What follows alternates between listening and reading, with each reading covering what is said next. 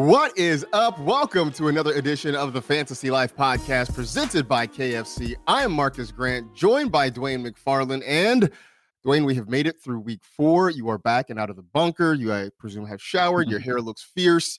Um, we we have look. I know you always say more data is better than less data. Uh, how are you feeling now that you have combed through the data? Have you have you returned yourself to real life since then? I have, I have. I, I you know, like like you said, more is always good. Um, but there's a lot going on this week. I know we say this, I like we open with this every week, but like la- I thought last week I was like, wow, look at all the takeaways for utilization. Then this week I'm like, I'm like honestly trying to narrow it down. I'm like, okay, like what am I cutting? What am I not going to talk about like in this article? Um, and it's really tough, which that's always a good thing, right? Because you know sometimes we eventually get to weeks where it's like, okay, it's like I, I got like six things really that are popping here, um, but early on it's big, and I have some really sad news, um, Marcas. Okay. Andy Isabella is no longer uh, an Arizona Cardinal. The dream is dead. Oh no, dream is dead. Oh for no. now, with Arizona, with Arizona. You know, so Greg Greg Dortch, I think, made him expendable. So who knows? Maybe Andy Isabella pops up somewhere else in our fantasy lives. Uh, that that sort of puts the cap on what was kind of an awful draft year for the Cardinals when they drafted oh. three wide receivers in Hakeem one year. Butler, Andy Isabella, and God, who was the other? Johnson. Keyshawn. Yeah. Keyshawn Johnson, not not the Keyshawn Johnson that we all know, you know, that's now doing television. Different Keyshawn Johnson, and uh, none of them. Throw me the damn ball, Keyshawn Johnson. Yeah, yeah, not that one. Uh, a different one. They drafted three guys in the same year at wide receiver and uh, went 0 for 3 on that one. So I guess ironically, the original Keyshawn probably played with a guy they hoped Andy Isabella could have been, maybe like Wayne Chrebet. Yeah, Wayne Chrebet was an awesome little slot receiver. Yeah, Wayne Chrebet was great, one of Hofstra's finest, absolutely. But uh, Andy Isabella, aside from having a dazzling 40 time uh, at the combine, really never materialized into much of anything. Um, we got plenty to talk about for the show today. We will go through the utilization report. We will have a heavy emphasis on running backs, probably not a big surprise there. But also, we're going to check back in on the Seattle Seahawks because Chef Geno is cooking some things up up there in the Pacific Northwest. So uh, we'll sort of talk about that. We were kind of leaning toward getting in on that that Seahawks offensive train, and so far uh, it seems to be working out. So we'll uh, you know maybe maybe pat ourselves on the back a little bit and see what this means going forward. But uh, let's start with some more unfortunate news. Uh, running back injuries have crept up into our lives again. Unfortunately, the biggest one, the most unfortunate one, coming in Denver, where Javonte Williams has suffered a major knee injury. He's going to be gone for the rest of the year. And Dwain, this puts a crimp, obviously, not just in our, our fantasy situations, but certainly for a Broncos offense that's still kind of trying to find its way. On paper, Melvin Gordon seems to be sort of the next man up, but he's struggling to hold on to the football. Mike Boone came in and saw a whole lot of opportunity on Sunday after the injury when you sit and look at this offense now, what are your expectations now that we know Javonte's gone for the rest of the year? Well, I mean, I think you mentioned a big thing. Like the offense is still struggling. It got a little bit better. We we got a we we got a start out of Russell Wilson. You know, this past week we we we finally got inside the top twelve. Um, you know, and he's got some nice things going with Courtland Sutton. But yeah, the backfield yeah, first, like very unfortunate to your point, like for Javonte, a young ascending player, wherever you may have stood on Javonte, team, hey, Melvin's going to hold him back, team Javonte's going to take over. Like we always want what's best for these guys, for their health. And as much as we, you know, may be selfish and only think about things from a fan- fantasy perspective, I like to think that we all still remember that they are people too. So prayers up definitely for Javonte Williams. But thinking about what it's going to do for fantasy, um, it's really interesting, Marcas, because can you imagine this? Like two weeks ago, three weeks ago, or when the season started. We we were doing our first pod before the season started. Like if you were to name, hey, what are the top five handcuffs probably across the entire league? Maybe they have some standalone value, maybe they don't. Like you would instantly, like Melvin Gordon would have been on your list, right? Right. Yeah. And now all of a sudden we're like, well, I don't know. Mike Boone. you know, I mean, Mike Boone God bless him. God bless Mike Boone. He never goes away. Maybe and maybe maybe that'll be Andy Isabella's story. Like if you can just follow like Mike Boone, the persistence and the grit to hang around, hang around, get your chance. Um, that's what Mike Boone has done. You know, he started, you know, he was with Minnesota before this, kind of, you know, was similar situation. You're like, well, crap, I got Dalvin Cook and Alexander Mattison in front of me. Not sure I'm ever going to see the ball. Then you come to Denver, you got Javonte Williams, you got Melvin Gordon. But the thing with Boone that's really been interesting, and we talked about this, I think, a little bit last week, is he's really been carving out a role in the passing game before this happened. Um, so if you went back to week two, we saw him take 40% of the two minute offense, 11% of the long down and distance. So long down and distance, that is just what it sounds like it would probably be. Third, fourth down, seven plus yards to go um, two minute offense, you're trying to play catch up or you're at the end of a half, right? Just trying to score some quick points. Defenses typically go into shell coverage. So that induces a lot of check down passes um, from the quarterback. So the two minute, um, you know, snap is actually the second most valuable snap in fantasy football and PPR formats, beyond like getting a carry inside the five. Obviously, that if you can score a touchdown, that's the most valuable um, snap. But there's a lot of targets that come in this two minute offense, and Mike Boone had already started to carve that out. So in week uh, three, they didn't use the two minute offense, but he moved his long down and distance work from 11% went to 47%. And then last week, obviously with Javonte going out, he handled 58% of long down and distance and 67% of the two minute offense. Now it's still a little fuzzy because Melvin Gordon, to your point, he fumbled away the job per se in that game. I don't think that's going to stick long term. So I don't know. Will Mike Boone get all the passing down work? Will Melvin get some of it? I would lean towards if I had to pick two roles, Melvin Gordon's going to handle the early down work. Mike Boone's going to handle the passing down work. They'll still mix in, you know, with one another a little bit here and there. Um, but I think the thing that makes Mike Boone so iffy for me is Melvin actually traditionally has been a good player in in the passing game. And I think Javonte may have forced their hand in that way. Whereas Mike Boone's been coming in and doing some of that work, but I don't know if it's been because they think he's better or it was just a way to get the other two guys rest. So with Gordon, I still think like if I had to pick between the two guys, which one is the better receiving back, I would still go with Gordon's history. But based on what we've seen so far, I think we're going to see a committee. I still think that Melvin Gordon leads the way. I think he's a low end RB2 moving forward. I think Mike Boone is like a low end RB3. He'll get some passing down work, probably not going to score many touchdowns, probably not going to get a lot of carries inside the five yard line. I think to muddy the waters even further, the Broncos signed Latavius Murray off the Saints practice squad. And we saw Murray get some work last week in London against the Vikings. I'm still with you. I'm I'm of the mind that it's Melvin Gordon that takes the lead in this in this backfield, but my fear is that this just becomes a three-headed mess where you've got Boone kind of getting some pass catching work, you've got Gordon kind of doing his thing, and every once in a while Latavius shows up uh, near the goal line and maybe takes a couple of cherries there. And that's where you do it. that's exactly what happened. And that is the absolute worst case scenario. But I think this, for me, is a week where you still sort of believe in Gordon as an RB2 or a flex, depending on your situation. See how things work out. And maybe we all petition Nathaniel Hackett to at least leave this as a two man backfield so we can sort of figure some things out. And um, he is the coach that would also do this. He is he the would. coach that would actually do this. I don't think Latavius is worth grabbing on the waivers. Um, I, I, think he's more insurance to uh, Melvin Gordon. I think his role would potentially play a real hindrance, though, to your point. If he did get a role, it's going to be that inside the five stuff where you're just going to be like, oh my God, are you kidding me? right. Come on.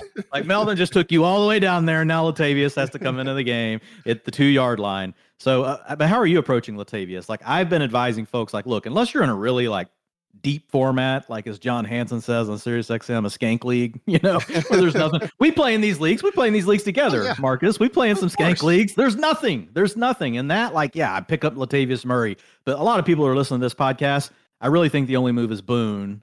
Um, but you might have a different thought on that. No, I think I think Boone is, is sort of the move here, right? Because obviously, uh, Melvin Gordon got drafted in pretty much every league, so he's not going to be available. I think this is a two man backfield. I would stay away from Latavius Murray. You know, now I, I reserve the right to change my mind if I see something different from them in the next week or so, but I just feel like grabbing Latavius is only asking for headaches. And and this is this does feel like one of those things where you know I have those friends who text me and they're like, "Hey, so I'm in a 20 team league.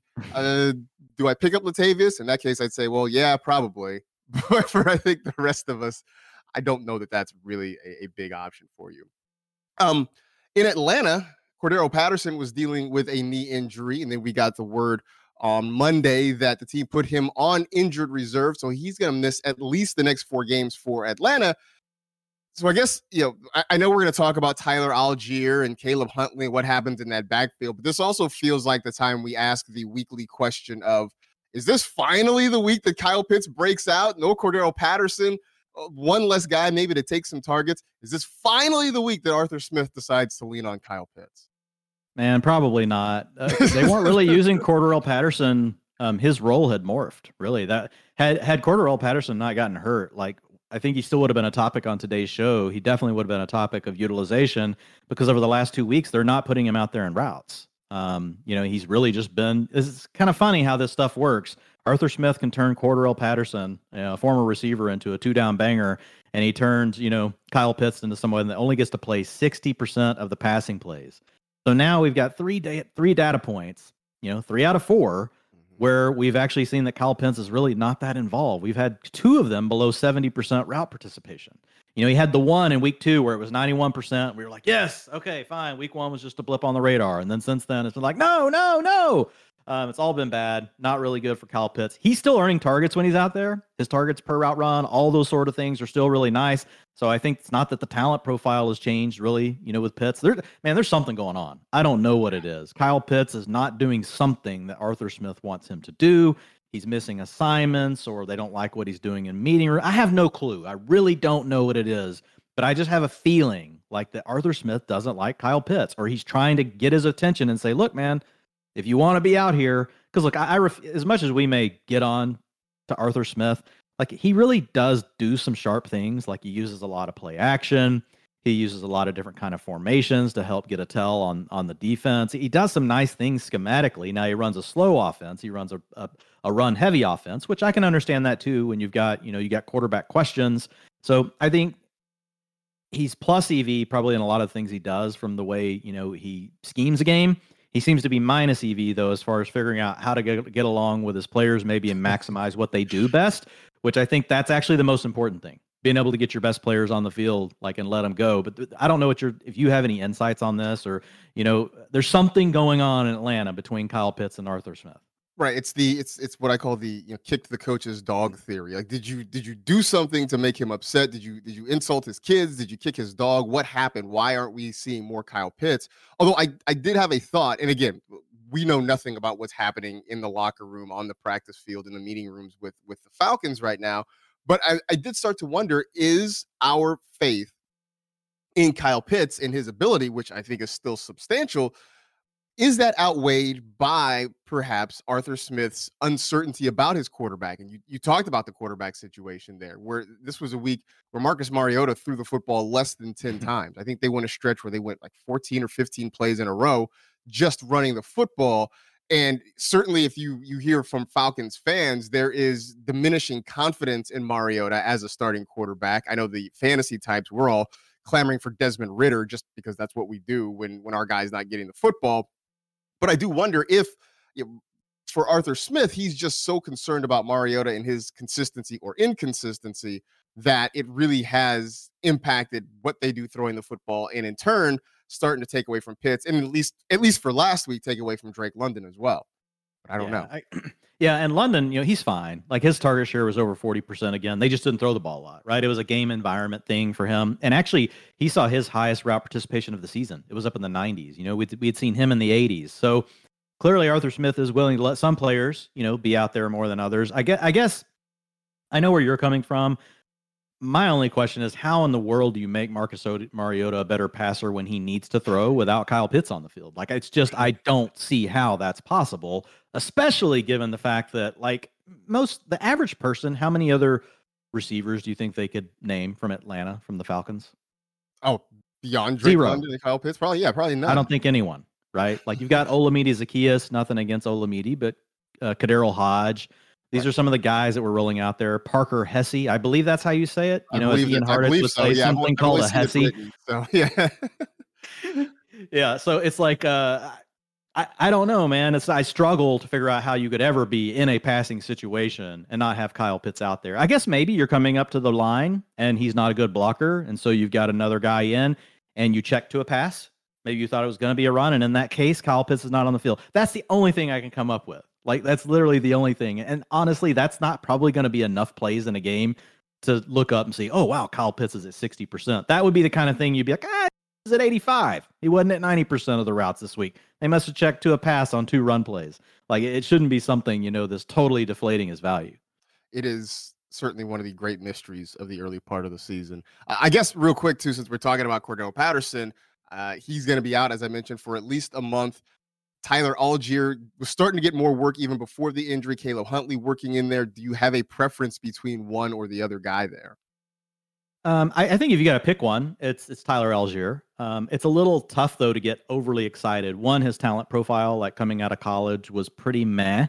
You know, I mean, he did some nice things from a production standpoint, but you know, not not an overly not a not a player that was you know above expectations when you like look at his at his volume and his workload and what he was able to produce.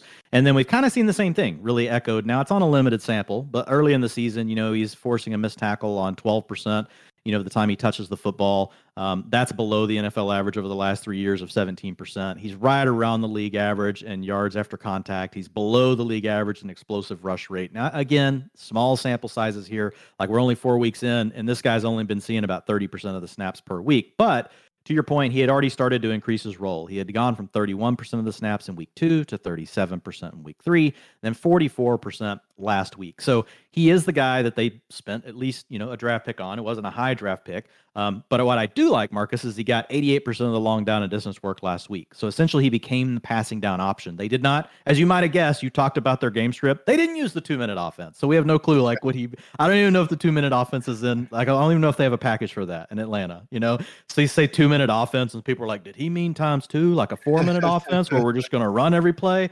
Yeah, they probably call it like two minute, like times two, like is, is their four minute offense. But so I think that's positive. But Caleb Huntley, right? He was out there as well. He had 29% of the rushing attempts. That actually matched Allgeier, and he got the carries inside the five. So he got the big money touches. Um, then you got the short down and distance work, which often like is a bigger sample size than inside the five carries because you only get inside the five so many times a year, but short down and distance. So that is second, third, or fourth down with one to two yards to go. Um, he had 67% of that as well, and Allgeier didn't get any of that. So it's really you got two data points lining up to say maybe he's the short down and distance kind of guy. But again, we don't know, man. This is such a small sample. They could come out and totally flip this next week and do something opposite. So I would lean to Allgeier.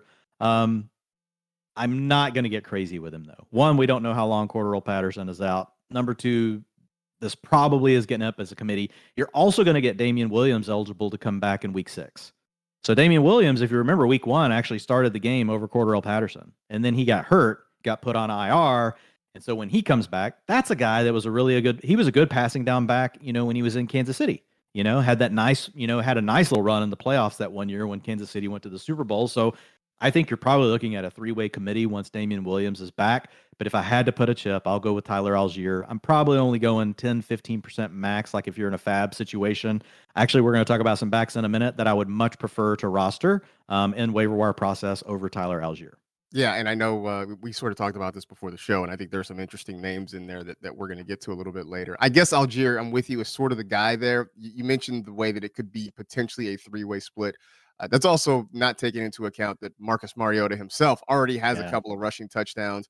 He's likely to take off and run as well, which uh, again lessens the opportunities for those other guys. I mean, they run all the time, so you can right. kind of live with that. Like like sometimes you'll see in Baltimore, like Dobbins is still okay. Like even though you know you get you know Lamar stealing work, it's because they are so run heavy.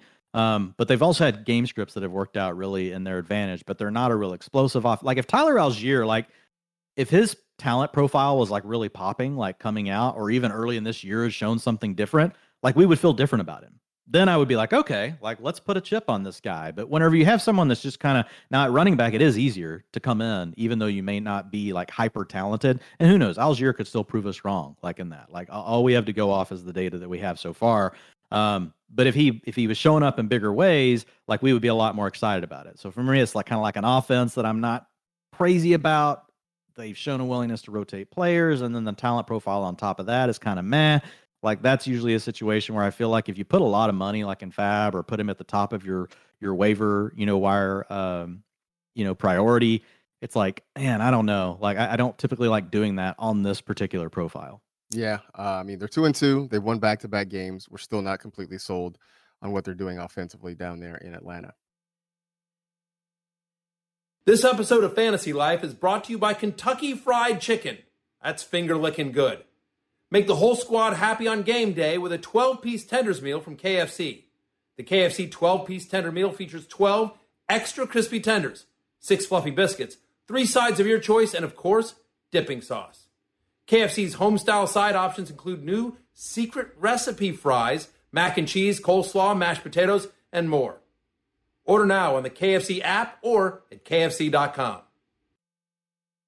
All right, time to pivot to the utilization report, which of course you can check out at fantasylife.com. Uh, Dwain always putting a ton of work into that each and every week. Always good stuff. If you have a chance to sit down, I suggest you sit down and like give yourself some time, but at the very least, scroll through and get yourself sort of a top level uh, feeling for for what it is. But we got a bunch of guys here that that you have found interesting that I think are interesting as well.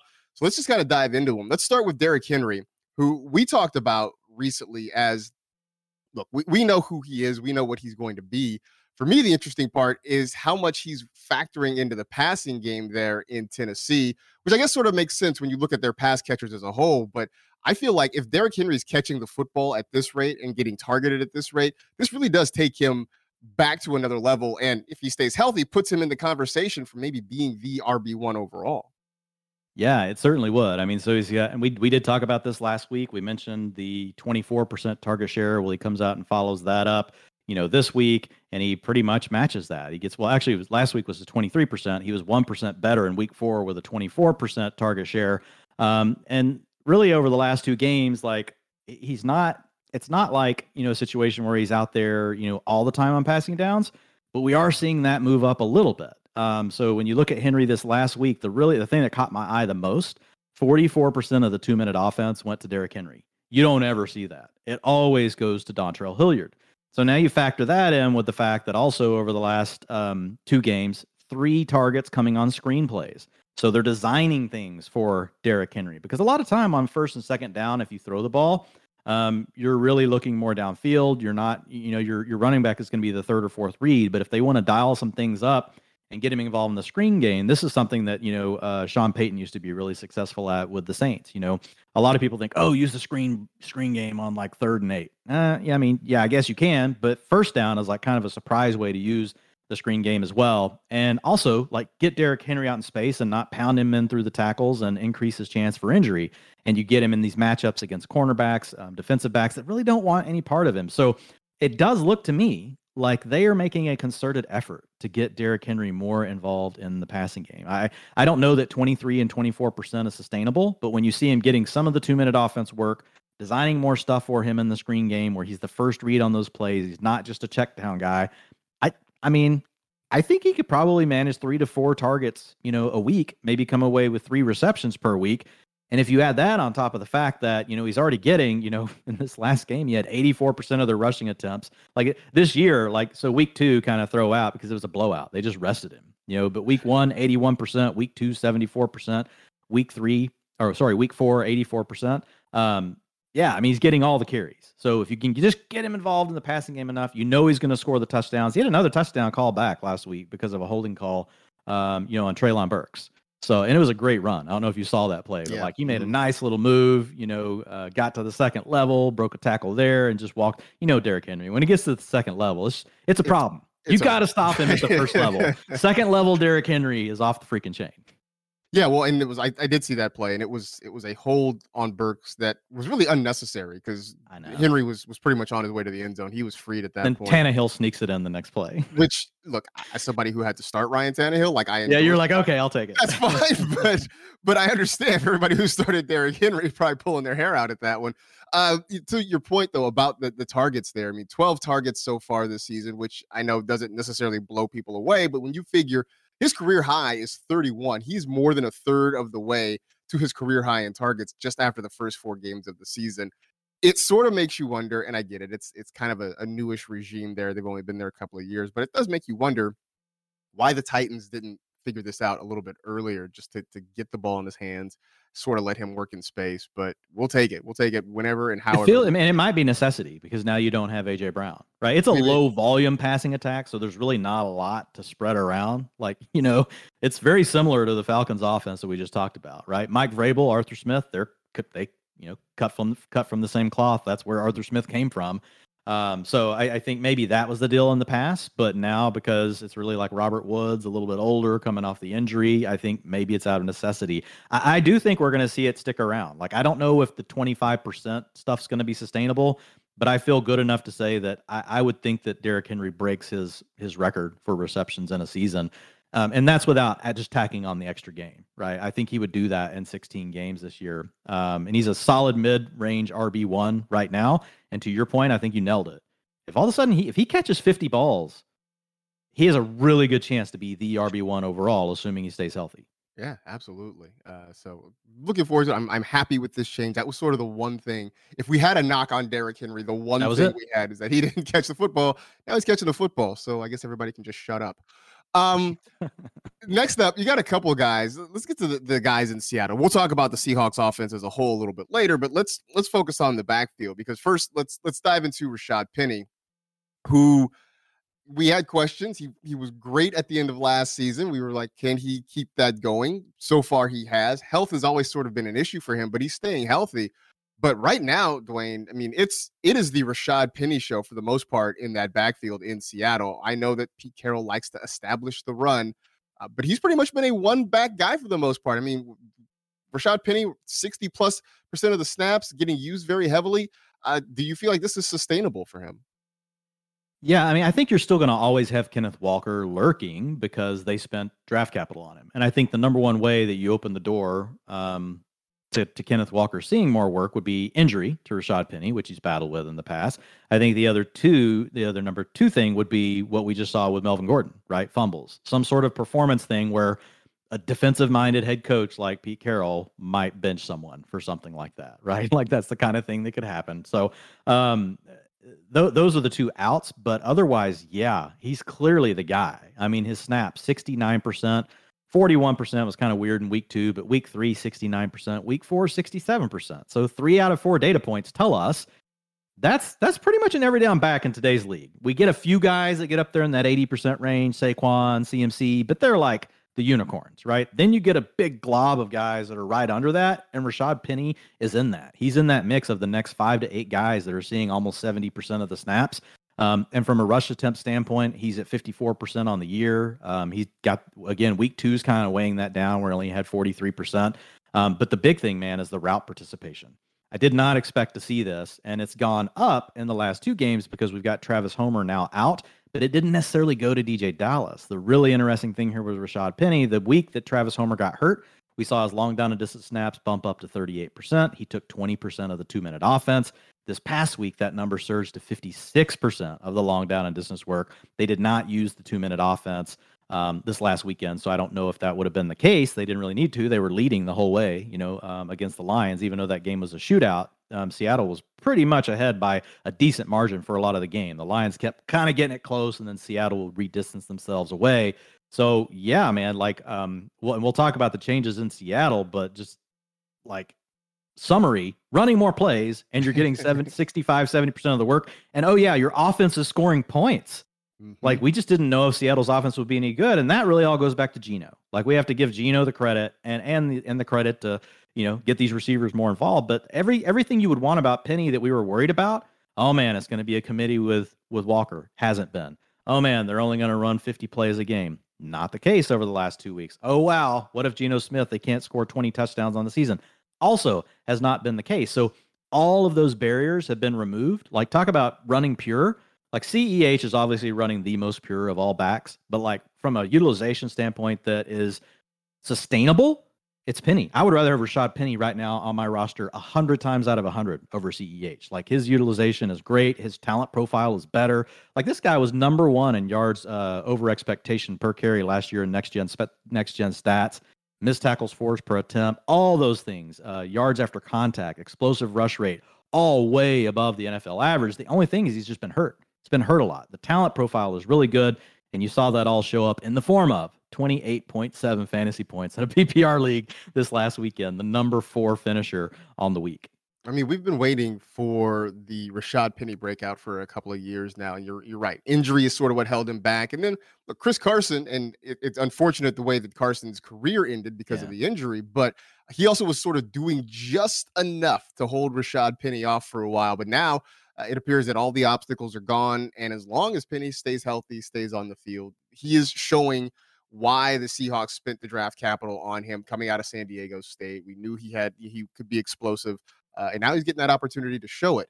But you did mention Kenneth Walker because a lot of folks liked him, understandably, when when he was drafted, and we did think that maybe he'd see some more work. The first couple of weeks, really nothing to show for it, but it seems like they're starting to work him in more.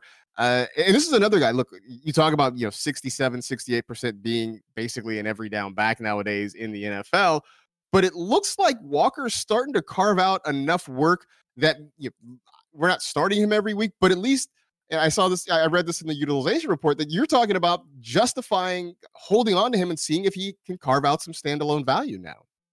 Yeah, I think there's a chance. Um, what you know, Homer and DeeJay Dallas are kind of a that's been the other factor, right? Is that Seattle always uses three backs, and so now we're starting to see this little bit of trend where over a few weeks they've actually used Kenneth Walker, surprise, surprise, in the passing down role. We talked about this last week. You can't always just assume because a back didn't catch the ball in college doesn't mean they can't do it. It could just mean that that's not what the offense wanted to do in college. And college is a different game, folks. Um, and running and running the ball is actually worth a lot more in college than what it is in the NFL. So a lot of times these running backs, when they get pounded into the dirt on the in the running game, they go elsewhere in the passing game. But looking at you know Kenneth Walker, man, the big thing that sticks out to me is his targets per route run hasn't been out there a ton, but when he's been out there running a route, 41% of the time he's getting targeted. That's a really high target rate. So again, small sample, but I think that's an encouraging thing. So that's a route where he could pick up some more work potentially um, in the future, is on some of the passing downs. And then I think the other part for for me is again back to everything we said about Rashaad Penny. Now all of a sudden, this is an offense we want a piece of. This is an offense where we've really changed our minds on what we think about it. And if Rashaad Penny were to go down, like where are you ranking Kenneth Walker in your rankings next week, Marcas? I mean, he's he's knocking on the top twelve. Certainly. Exactly. High end RB two, I think, would be if we want to be conservative. Mm-hmm. High end RB2 is where you would put him, assuming all the other things about the Seahawks offense didn't all of a sudden switch into reverse, right?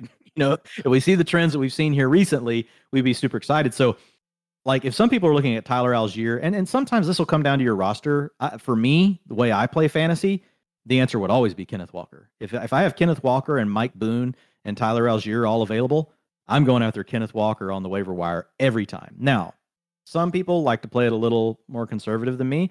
I would agree that Tyler Allgeier's got a more clear path to earning some a role. Uh, Mike Boone, maybe Mike Boone might be more in a similar situation to Kenneth Walker than what you think. I think Melvin Gordon's still a much better talent profile than Mike Boone. We're just all stuck on the fact that Melvin Gordon had a fumble, right? You, you know, I mean, as long as he doesn't keep fumbling, Melvin Gordon is going to own that role. And so when I look at Kenneth Walker, I'm looking at the upside. If something does happen to Rashaad Penny, and we talked about the extensive injury history, there's so much more. Like, think if Kenneth Walker was available this week on the waiver wire after Rashaad. That's what I like to ask people. All things equal, Rashaad Penny got hurt this week. Cordarrelle Patterson got hurt this week. Javonte Williams got hurt this week. Who's the number one pickup? It's Kenneth Walker in a landslide. People would be dumping 75 and 80% of their fab dollars on him because we know the talent is there. It's a high second round pick. If you guys watch this guy run split zone in college, one of the best split zone runners I've ever seen like man sets up that front side and the his his cut to the backside like he's got amazing lateral agility like he's a really good player like he just happens to play behind another really good player in Rashaad Penny it, it, and those are the things you have to ask yourself what could potentially win me my league Walker could win you your league if Rashaad Penny goes down I don't think we're going to get that out of out of Allgeier and Mike Boone, but I don't know. What are your thoughts, Marcas? Well, I, I, think when you you look at the three of them, right? I think what what out with the Kenneth Walker and Mike Boone have sort of in their favor. Boone, I think, is is a value simply because with Williams gone for the rest of the year, you know kind of what his role, at least you have an idea of what his role is going to be. We know that he's going to hang around for the rest of the season. I think with Kenneth Walker, he's he's put himself in a position that he's going to be a thing in the Seattle offense for the rest of the year. And he's in this position where, as you mentioned, if something happens to Penny, then his workload potentially increases. I think for Allgeier, he is he's more of a short-term band-aid i think. Right yeah. now he looks like he's getting a bigger opportunity because patterson's going to be gone for the next four weeks at least. We'll see how long it's going to be. But once patterson comes back allgeier sort of takes a step back you know and and we'll see what happens with caleb huntley and how that works but for Allgeier, where he is now seems like a temporary state of affairs. Whereas for Walker, there's the potential for an expansion of his role. Mike Boone, I think, is going to be in a pretty expanded role for the remainder of the season. So I think those are the, the two guys with more upside. Allgeier very much feels like uh, you know, if we're prisoner of the moment and you have Cordarrelle Patterson or something Yeah. like that, or you're just really struggling to grab somebody, Allgeier seems like a nice option. But if you're you're playing more of a long game, then I think Walker and Boone are kind of the guys that you want to keep an eye on. Um, yeah, I'm I'm with you. I think Yeah. that that's kind of that's that's the way my brain thinks about it as well. I, I always typically, if it's a tiebreaker though, I just lean to the more talented player, and I think Yeah. that's clearly Walker in this case. Well, and also I think you know right now we talk about the Seahawks offense. I think I'd rather have a piece of the Seahawks offense than, Isn't the, that Fal- funny? than the Falcons offense. Things can change, man, so fast. In, in the blink of an eye, man. Things. and this is what makes change. fantasy so fun. Like if we just Right. if we you know as much as we like to get things right and we want to win our leagues, like the fun part of it is like at the end of the day on a lot of these things we don't know anything. Like these things change and they're fluid. And plus, I just like seeing this. I just like watching the Seahawks actually like to play offense. Like They're you know I've. I've missed this about the Seahawks. Yeah, they're fun. They've been kind of miserable the last year or two, but they're they're kind of fun again.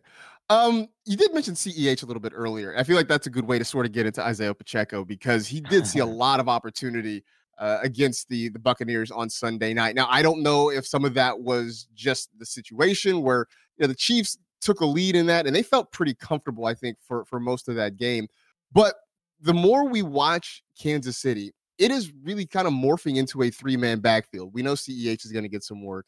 Uh, Jerick McKinnon is still going to be there, although I feel like of the three, he has been the least efficient of that group, but he's still kind of hanging around there. But watching Pacheco, and I know people loved him in the preseason, he's got some juice, and it seems like, at least in the short term, he may be leapfrogging McKinnon for that number two spot. When you look at him, how do you how do you make sense of this backfield, especially when when Clyde Edwards-Helaire continues to be such a uh, an enigma right now?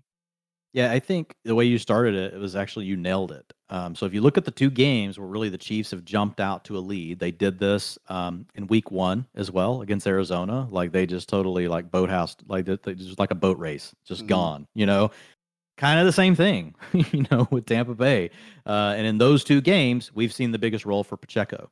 So I what I believe Pacheco's role is is he is the guy that's there to help take on extra carries, lighten the load for Clyde Edwards-Helaire in game scripts where they're going to need to run the ball more. So in that first game, you know, against um, Arizona, 46% of the team rushing attempts went to Isaiah Pacheco.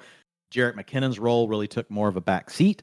And then in the next two games where they were closer games, it was Jerick McKinnon that was out there more because his role didn't change this last week either. They just weren't in these situations much. He still handled almost all the long down and distance and all the two minute offense. When they did use it, it was still Jerick McKinnon.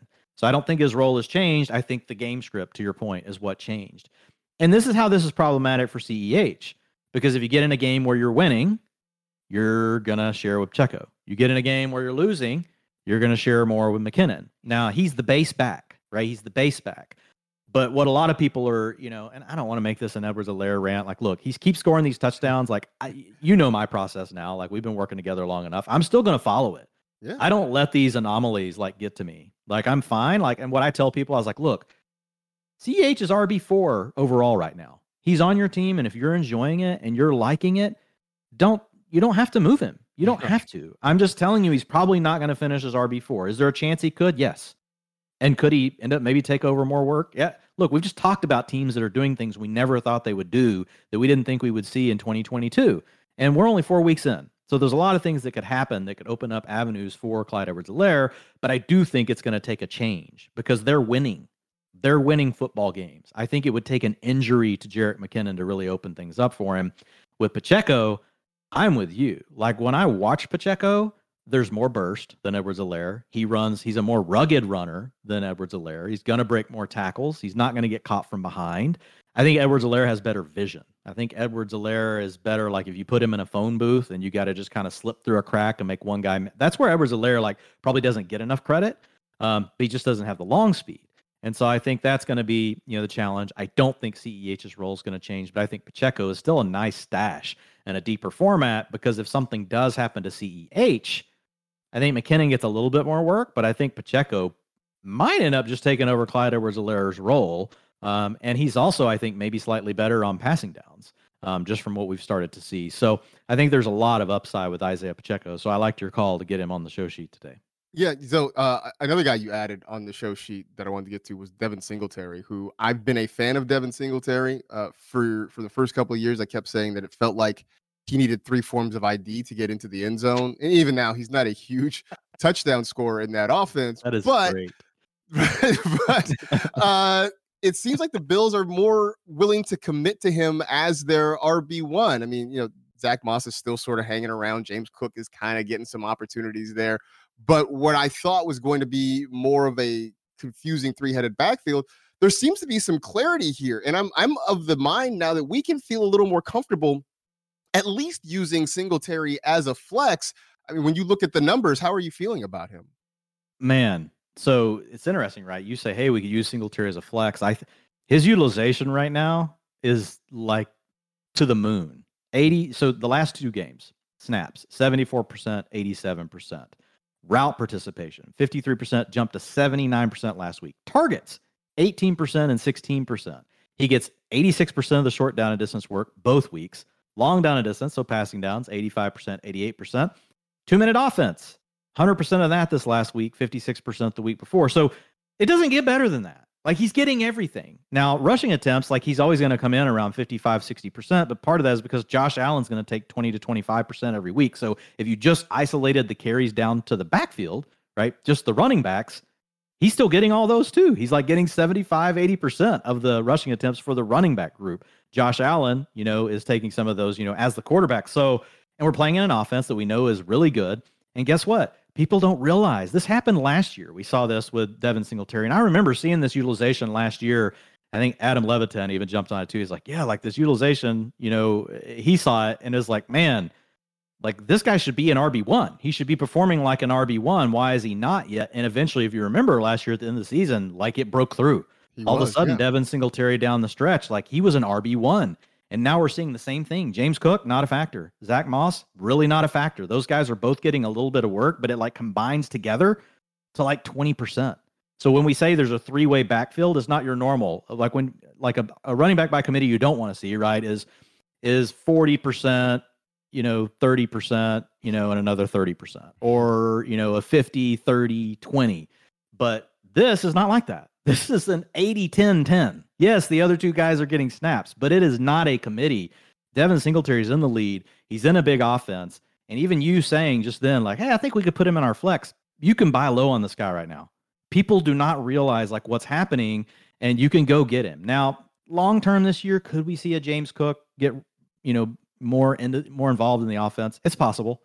But it's not like Kenneth Walker. This is not like another guy we'll talk about in Rachaad, you know, White in a minute Like I mean, if we look at James Cook, like you could have a milk carton out, like he's missing, like he he's not he's not earning anything. So I think right now you got to think that Singletary, you know, you got to feel pretty good that this is his role the rest of the way. And of all the guys we've named today, he's the one that you can most easily go buy right now and get him from someone else because they're probably valuing him as a flex play or an RB three. His utilization says he's an RB one.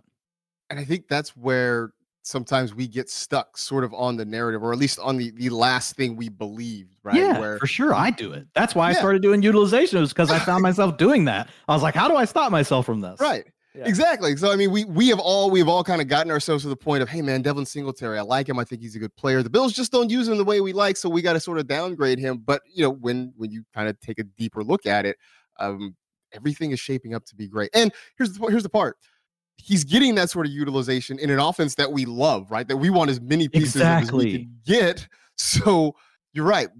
Listen I to his say, finishes real quick, Marcas. Like yeah. when he's had 70% plus snaps, RB 29, RB 20, RB 14, RB 7, RB 10, RB 5, RB 4, RB 23, um, and then whatever we had this last week, you know, for Singletary, uh, RB 20. Mm-hmm. Like, so, I mean, you're talking about a guy that's either an RB1 or an RB2 every time he's had this. And yeah. so, yeah, no, and a great offense. I mean, to your point, it is great offense. It's it's everything we want, and so maybe maybe you're right. Maybe this is the time to sort of try to strike while the iron's hot before the before the reality catches up to the narrative. Uh, maybe it's hey, we're on a roll. Last week we said DK Metcalf. If you could do anything, right? go buy DK Metcalf. If I could give you any piece of advice this week, it is go buy Devin Singletary. There it is. Go buy I'm, Devin Singletary right now. I'm I'm I'm gonna set up trade offers as soon as we're I am too. I'm sending right just start firing out trade offers as soon as we're done here. Uh, Rachaad White, you mentioned. I, so on Sunday morning, before the game started, Cameron Wolfe, uh, NFL Network reporter, talked about uh, the Bucs saying they wanted to get some other running backs some opportunities, try to work some guys in, give Leonard Fournette a break. And I sort of said to myself, eh, I'll believe it when I see it. I saw it on Sunday night. I saw a lot of Rachaad White getting chances in there, and Leonard Fournette. You know, like uh, there were I know a couple of spots, at least one spot where he missed in pass protection, and then we saw a lot of Rachaad White after that.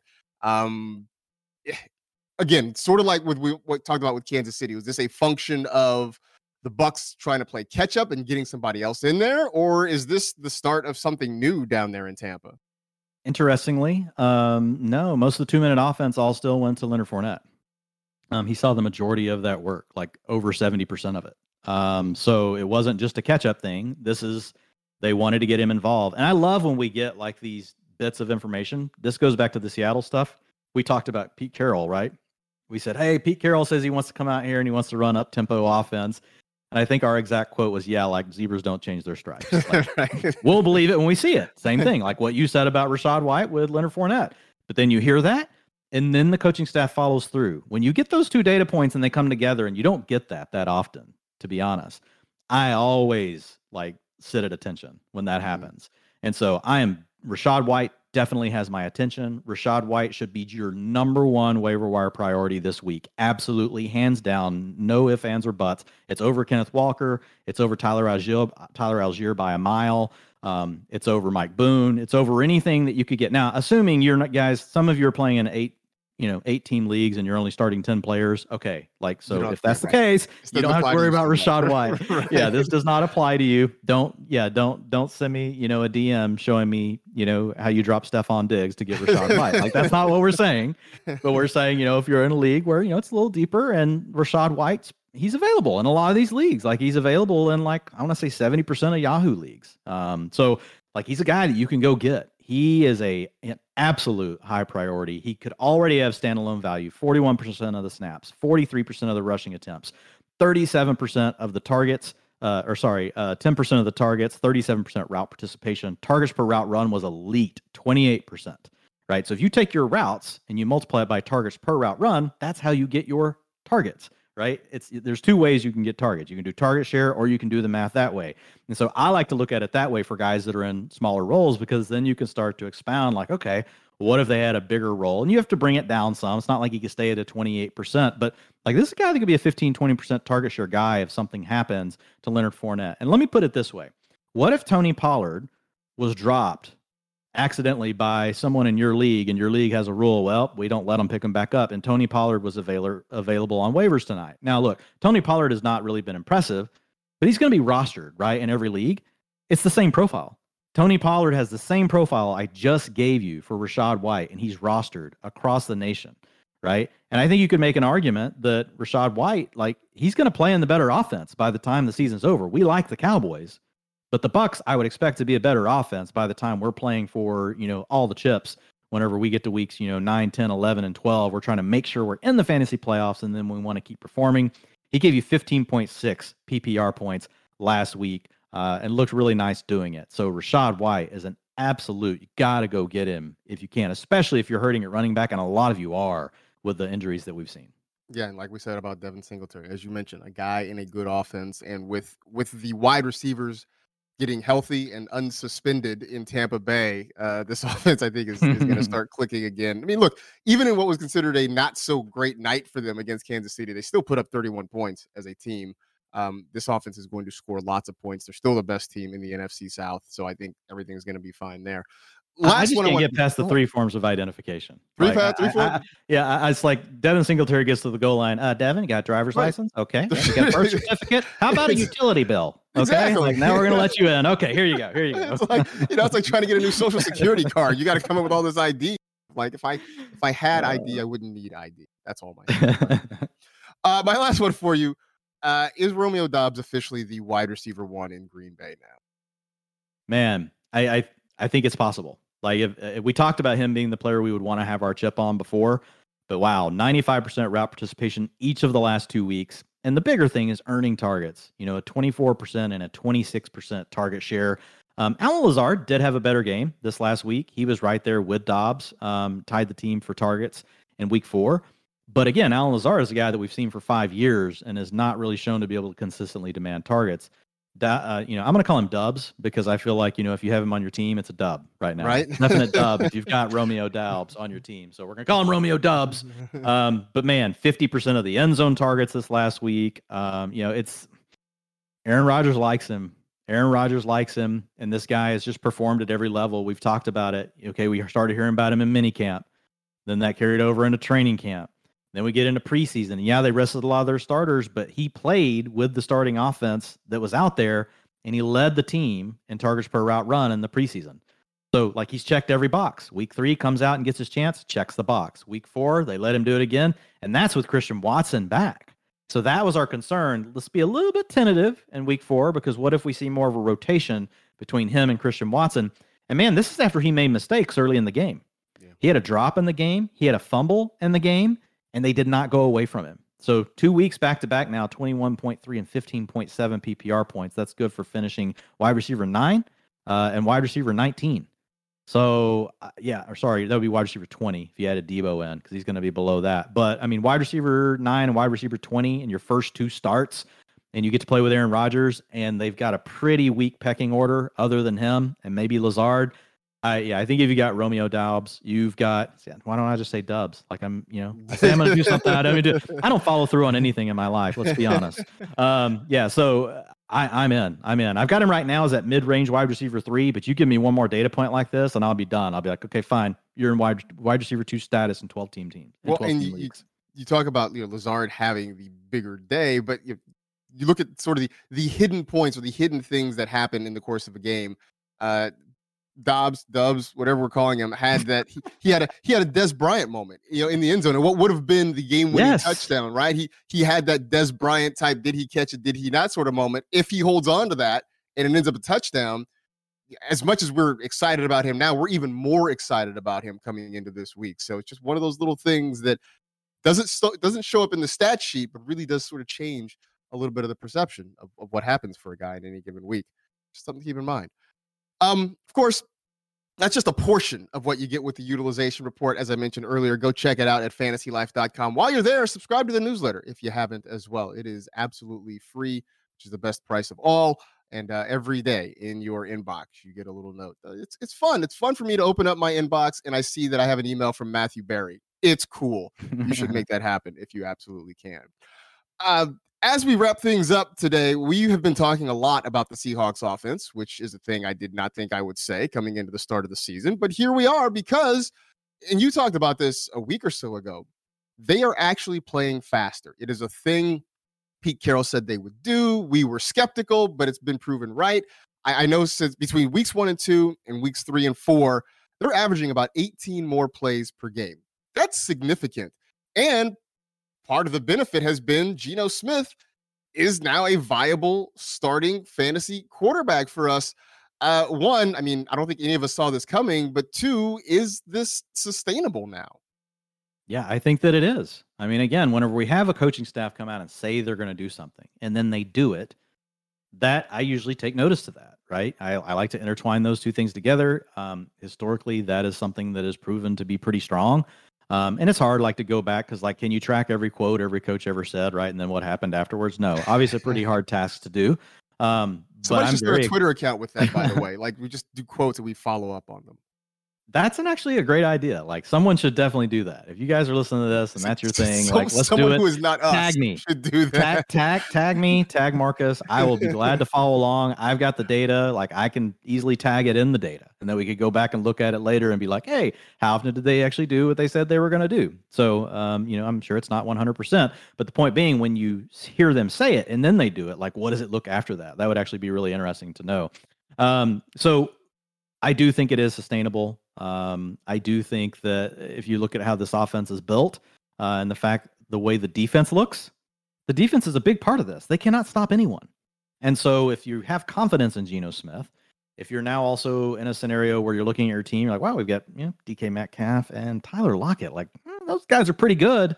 Um, those are another two good reasons to keep throwing the football. So I do think we're going to continue to see it. And I, I, think all roads do lead back to Geno, though. Geno has shown the coaching staff that they can trust him.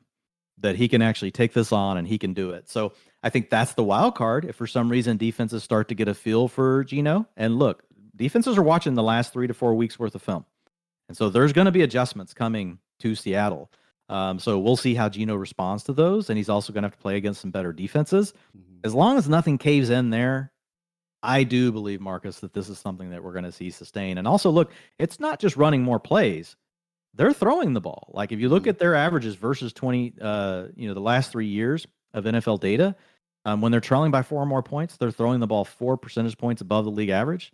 Uh, whenever they're within three points, uh, they're throwing the ball a little bit more than the league average. And then if you look at it, whenever they're leading, when they're leading, they're actually throwing the ball six percentage points above the NFL average over the last three years. So, in all game scripts, they're deciding to throw the ball, um, and they're running the up tempo offense. And when you look at how the team is built, it just makes sense to me uh, when you account for the defense that this is what they have probably formulated in their minds as being this is how we're going to this is our formula for 2022 i think sometimes we don't think about that enough right? Like we want to get our mind ourselves in the mind of the coaches but it's always hard to predict this.